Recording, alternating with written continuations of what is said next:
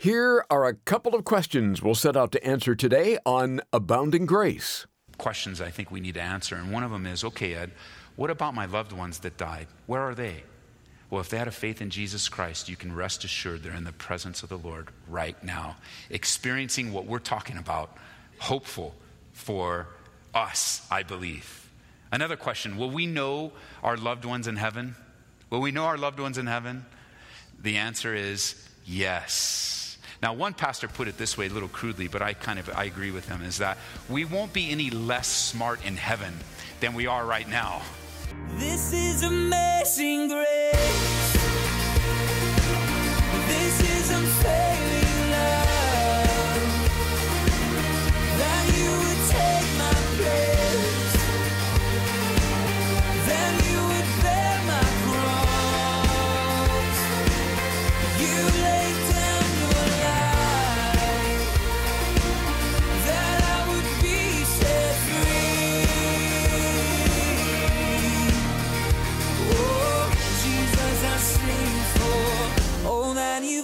for me. I'm sure you've heard the old adage two things in life are certain death and taxes. Well, we're not going to talk about taxes today, but we are going to talk about death. What happens after we die? The Bible adequately answers that all important question, and we'll hear what God has to say on that matter today on Abounding Grace. Pastor Ed Taylor will be continuing his series in John's Gospel as he delivers part two of a message centering around the question What happens after we die? What happens after we die? Let me give you four answers. We'll look at them today before we take communion. If you want to jot them down, we're going to look at them individually. Number one, death is not the end of a person's existence. Death is not the end of a person's existence. Number two, there is a final judgment after death. There is a final judgment after we die. Number three, there are two forms of existence beyond the grave. Two forms of existence beyond the grave. And then finally, number four, what happens after we die depends on what we do with Jesus while we're alive. Very important. What happens after we die has everything to do with what you did with Jesus while you were alive. And this is what Jesus shares with us in John chapter 5, verse 25. He says, Most assuredly I say to you, the hour is coming and now is when the dead will hear the voice of the Son of God, and those who hear will live. Number one, death is not the end.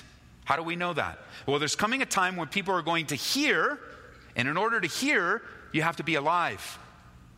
To have ears to hear, your existence is eternal. You don't just cease to exist. It's not the end of your existence. Death is not the end. You and I continue to exist. We have an eternal, we are eternal creations. And there's evidence of this here, those that hear. In another place in the Bible, the Bible, Jesus says very clearly God is the God of the living, not the dead.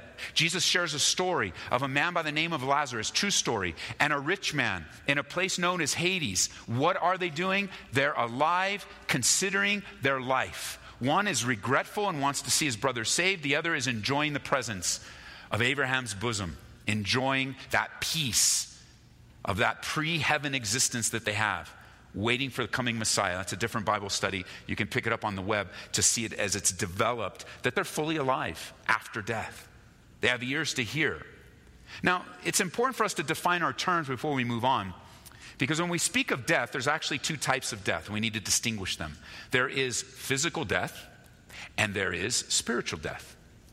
The word death can be simply defined as separation. This is very evident in the human realm.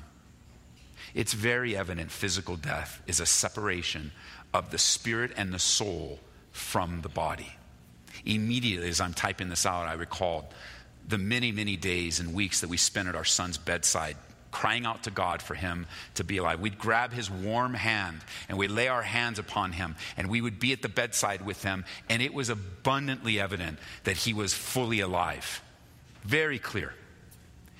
Then, unfortunately, when we got the knock on the door from our friend Henry to announce to us that Eddie had graduated and gone home to be with the Lord, we rushed down to the hospice to pay our last respects. And, and when we touched that same warm hand, just hour, we were just there an hour earlier, it was very clear that Eddie had gone home to be with the Lord. It's very clear. Death is a separation. Physical death is a separation from your spirit, your soul and spirit from your body. Now, what about spiritual death?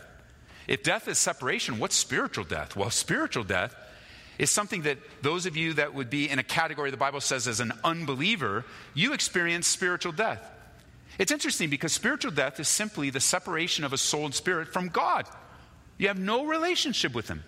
That's why it's possible to be both physically alive and then look at someone and say, the Bible says you're spiritually dead. And you go, how's that possible? Well, you can have physical life, but have no life with God. That's spiritual death. The Bible declares us, apart from Jesus Christ, as spiritually dead over and over again. Listen to this in Colossians chapter 1, verse 13. It says, He has delivered us from the power of darkness and conveyed us into the kingdom of the Son of His love, in whom we have redemption through His blood, the forgiveness of sin. He has conveyed us, He has moved us from spiritual death to spiritual life. That's His heart for you today, that you would live in that reality. That's why, now it makes sense, doesn't it? That Jesus would say, You must be born again. Why? You need spiritual life. You could be physically alive but in order to get to heaven, you need to have spiritual life. And the only way to get spiritual life is to be born again. There is no other name under heaven by which a man must be saved than the name of Jesus Christ. You must be born again. There is no alternative, and there is no option. There and death is not the end of your existence. Number two, there is a final judgment. Jesus says it here. Notice with me in verse 26.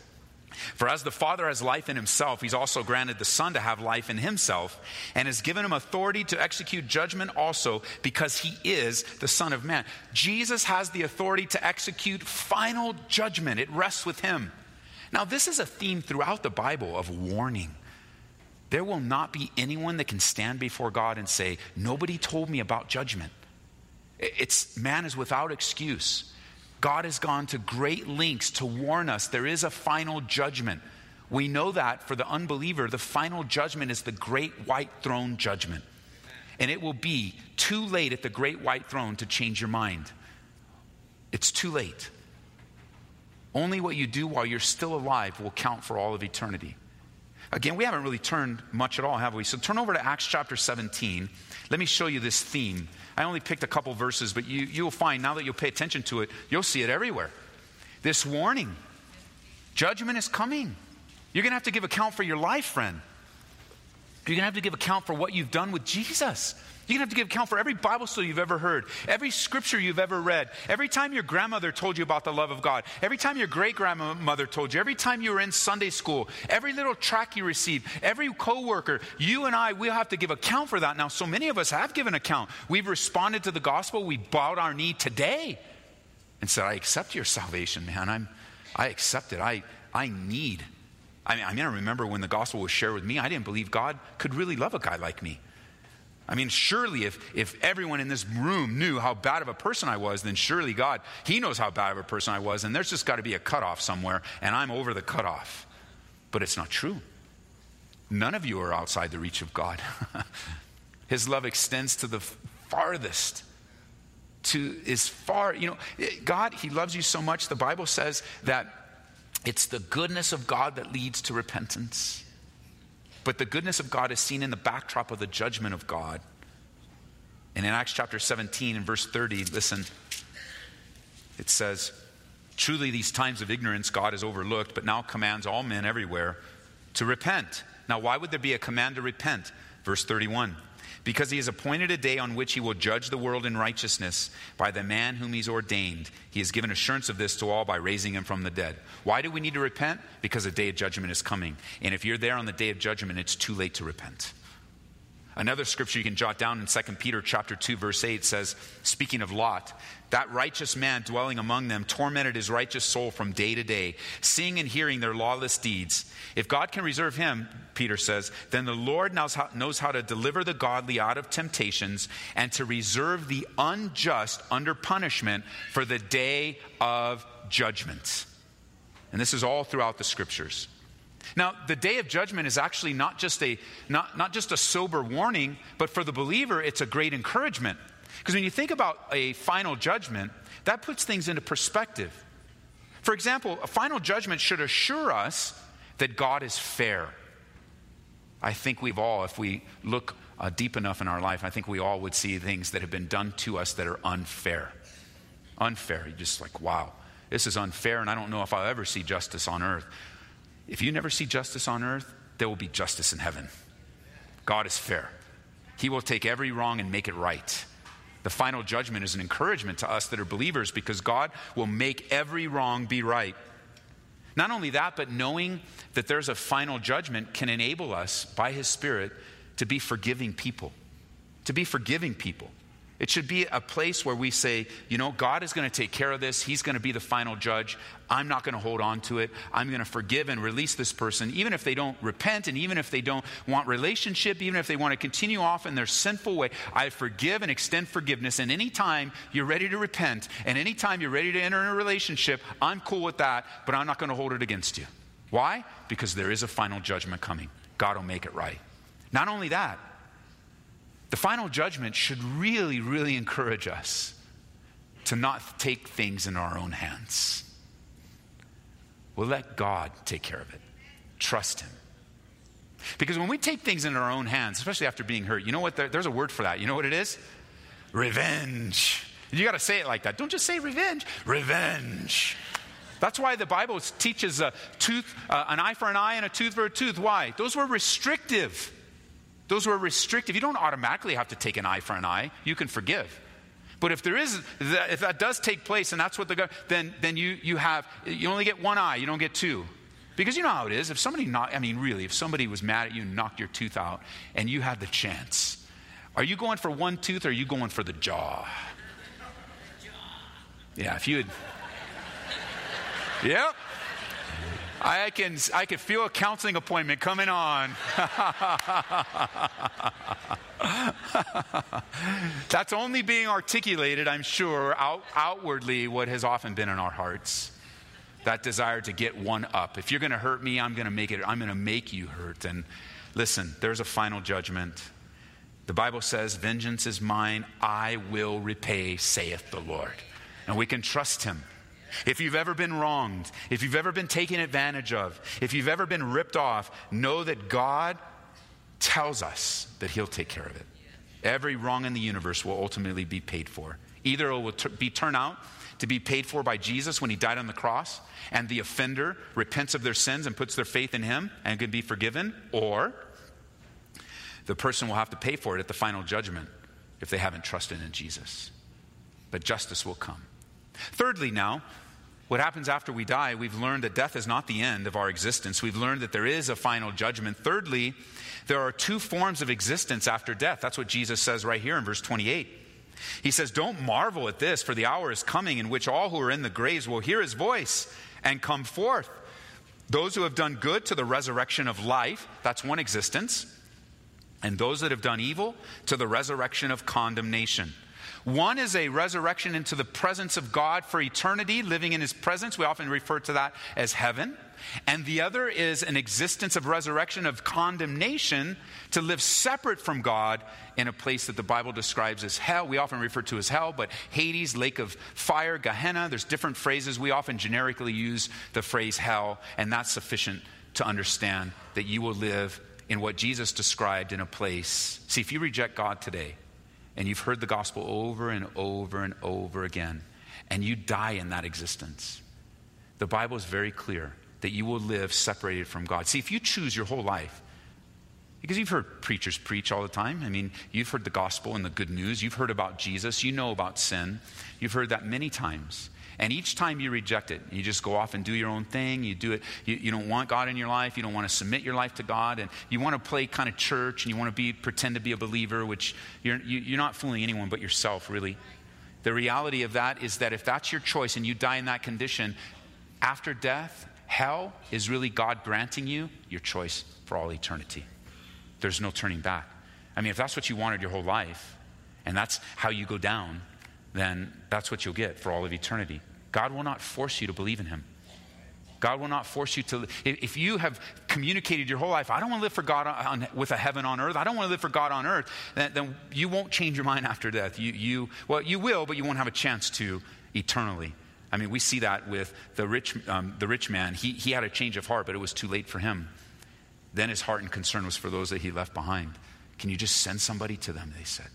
A life of regret, a, a life of remorse, a life of deep pain that Jesus describes as a place where there'll be gnashing of teeth and their worm doesn't die. Graphic descriptions of hell all throughout the scriptures. The other existence, of course, is a resurrection to life. Your choice today will then lead you to a life of eternity. And there is a question here in this section. A few people asked it during the week, and that is well, in the resurrection, what about the body? Because again, if you've been to a memorial service, you know that there either the body is uh, buried or cremated, and you're like, wait a minute, if I, the Bible says to be absent from the body is to be present with the Lord. So when does the physical resurrection, the body get reunited with the soul? And you know, theologians have argued about that and discussed that and spent their whole lives talking about it. And I don't want to step into the debate or to the theological discussion today because I don't think that's what Jesus was doing here. He wasn't trying to determine when the bodies come and when it all comes together. He really wanted us to understand there is a resurrection. You will be in the presence of God. You will have to account for your life. You'll either be resurrected into the life, you, will be resurrected into one of eternal life or eternal condemnation. Remember, Jesus said in John chapter 3 that he didn't come to condemn, he came to save. So, what's this resurrection of condemnation? Well, it's the condemnation you brought upon yourself through your own choices. So there is a resurrection. But let's, instead of getting into the debate, let's just, well, you know, when we get into things, when I'm reading, just on a personal level, when I'm reading the Bible and, and there's some interesting thoughts on either side and there's a lot of discussions and dialogue, I like to learn about them, but I don't like to default there. When there's things in the Bible that aren't quite clear, I go back and I default to the things that are super clear. And what things that are super clear when it comes to the resurrection is number one, when you die, you will be in the presence of the Lord as a believer. Very, very clear. To be absent from the body is to be present with the Lord. Secondly, there is a promised final resurrection where there will be a reuniting of your body changed for all of eternity. Thirdly, you will get a new body for heaven. That's good news. You're getting a new body. If you have lived your whole life in sickness, you will not be sick in heaven. If you have some form of disability or difficulty with your body, you will not have that in heaven. If you have been racked with pain and arthritis or cancer, no arthritis, no cancer in heaven. Let's do it. Let's just think a little bit light, more lighthearted. If you're bald, you won't be bald in heaven. if your mind's a little weak, it is not going to be weak in heaven. You're going to get a new body that's specifically, see, these physical bodies were designed for this atmosphere to exist in this plane of existence. These bodies won't go with us into eternity. Let me give you an example. Jesus, when he died, they buried his body in a tomb, but he himself was still fully alive. And after three days, there was a reuniting of his body, but it was different. He could do things he couldn't do before. He was just showing up in places. It, it, was very, very different. I believe that glorified body of Jesus is a hint and a type of the first fruits of the kind of body that we're going to receive. And again, on the timing, the Bible has different viewpoints on that. Just know that heaven is promised to you. You will be in the presence of God, and you will have a new body, and it won't be all racked with junk like it is right now. And we rejoice in the promise of God. Very, very important that you grasp this powerful point. The Bible says this in 1 Corinthians chapter 15 verse 42. So also is the resurrection of the dead. The body is sown in corruption, but it's raised in incorruption. It's sown in dishonor, it's raised in glory. It's sown in weakness, but it's raised in power. It's sown a natural body, but it's raised a spiritual body. There is a natural body and there is a spiritual body. So, this first resurrection is the one that all true believers will experience. And if you're a believer today, when you die, you will go directly, immediately. The last breath you have on earth will be the very first breath you take in the presence of the Lord. There is no such thing as purgatory, where you got to hang out and wait for a while. There is no such thing as any delay or soul sleep. You just don't go to sleep or you don't just cease to exist. You, there is, you, you don't start moving into the realm of karma. You know why? Karma doesn't exist. You go immediately into the presence of God. and you receive the due uh, benefit of your faith in Jesus Christ. There's no reincarnation or any of the things that have been invented today to try to escape the reality of a final judgment and the fact that there are two existences after death. You know, there's a few other things that are really cool questions I think we need to answer. And one of them is okay, Ed, what about my loved ones that died? Where are they? Well, if they had a faith in Jesus Christ, you can rest assured they're in the presence of the Lord right now, experiencing what we're talking about, hopeful for us, I believe. Another question Will we know our loved ones in heaven? Will we know our loved ones in heaven? The answer is yes. Now, one pastor put it this way, a little crudely, but I kind of I agree with him, is that we won't be any less smart in heaven than we are right now. So you knew your loved ones here. In heaven, you're going to know them there. And I believe on top of that, you're going to know exactly who Paul is, and Moses, and Deborah, and all of the saints that have gone before us. You're going to know who they are. You're just going to, oh, that's a long line. That must be David's line. Well, I'm going to go wait in line to talk to David because I want to hear all of it. You know, I don't know how the heavenly scene's going to be, but you will know, the Bible says, even as you are known. Your mind weak today, strong in eternity and you will be resurrected either to life or condemnation.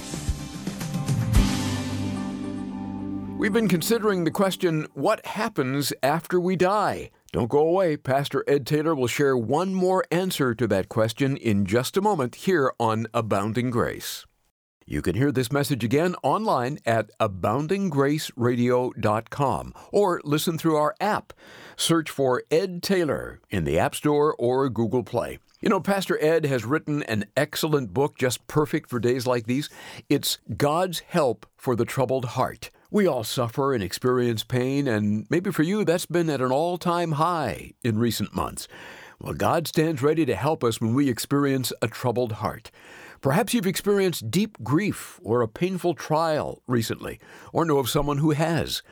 I know you'll be blessed and encouraged as you read God's Help for the Troubled Heart. We'll send you a copy with our thanks when you support Abounding Grace with a gift of $25 or more. Just call 877 30 GRACE. That's 877 30 GRACE or order it online at calvaryco.store. All right, now back to the question of the day what happens after we die? Here's Pastor Ed with the final answer. Our last point is simply this What happens after you die? Well, it depends completely on the decisions you make about Jesus today. What happens to you personally after you die, it's going to directly depend on what you've done with Jesus while you're alive. Look back at verse 24 for a second. Jesus preaches the gospel to these religious rulers. He wants them to understand that the decision they make with him has eternal significance. And he says, Most assuredly, I say to you, he who hears my word and believes in him who sent me has everlasting life and shall not come into judgment, but is passed from death into life. How do I get to heaven? Well, getting to heaven isn't about living a good life and being a good person. Because I think we all agree as we've surveyed our lives, there's not one of us that's perfectly good. Because I know as we're talking about heaven, we think, and it's been spread that, oh, well, you know, good people get into heaven. I want you to know that bad people get into heaven that have been changed by Jesus Christ. You know, good is not what God requires. The Bible says that God requires perfection. Perfection. Holiness. Now, if we all have agreed that we've made mistakes, that also makes us imperfect. And you go, well, Ed, what, what am I supposed to do then? Well, Jesus Christ, God in human flesh, was the only perfect man to ever live on the earth. He lived a perfect, righteous life, untouched and untainted by sin in any way, even though he was tempted in all ways like man, but without sin. And in his perfection by faith, the Bible says that his perfection can become your perfection. That, that your sin can be covered and forgiven, not by lambs that come every, uh, not by priests that keep bringing lambs for sacrifice every week, every week, every week, and you, you have to acknowledge it. But no, salvation comes now by the Lamb of God that takes away the sins of the world. Not the lambs, but the Lamb. Messiah promised is Messiah come. He is, he is here, He has come, He has lived, He's died, and He's risen again. You see, you can be a good person your whole life, and I've met many and still reject Jesus Christ. You can do so many good things in the name of so many good charities and so many good causes and never bow the knee to Jesus. But I've also seen you can be a bad person your whole life and still receive Jesus before your last breath. You can accept him on one of those, what we would call a deathbed experience. And I believe it's possible. Why? Not because of our works, but because of the finished work of Jesus. Our study of John's Gospel resumes tomorrow on Abounding Grace with Pastor Ed Taylor. We'll see you then.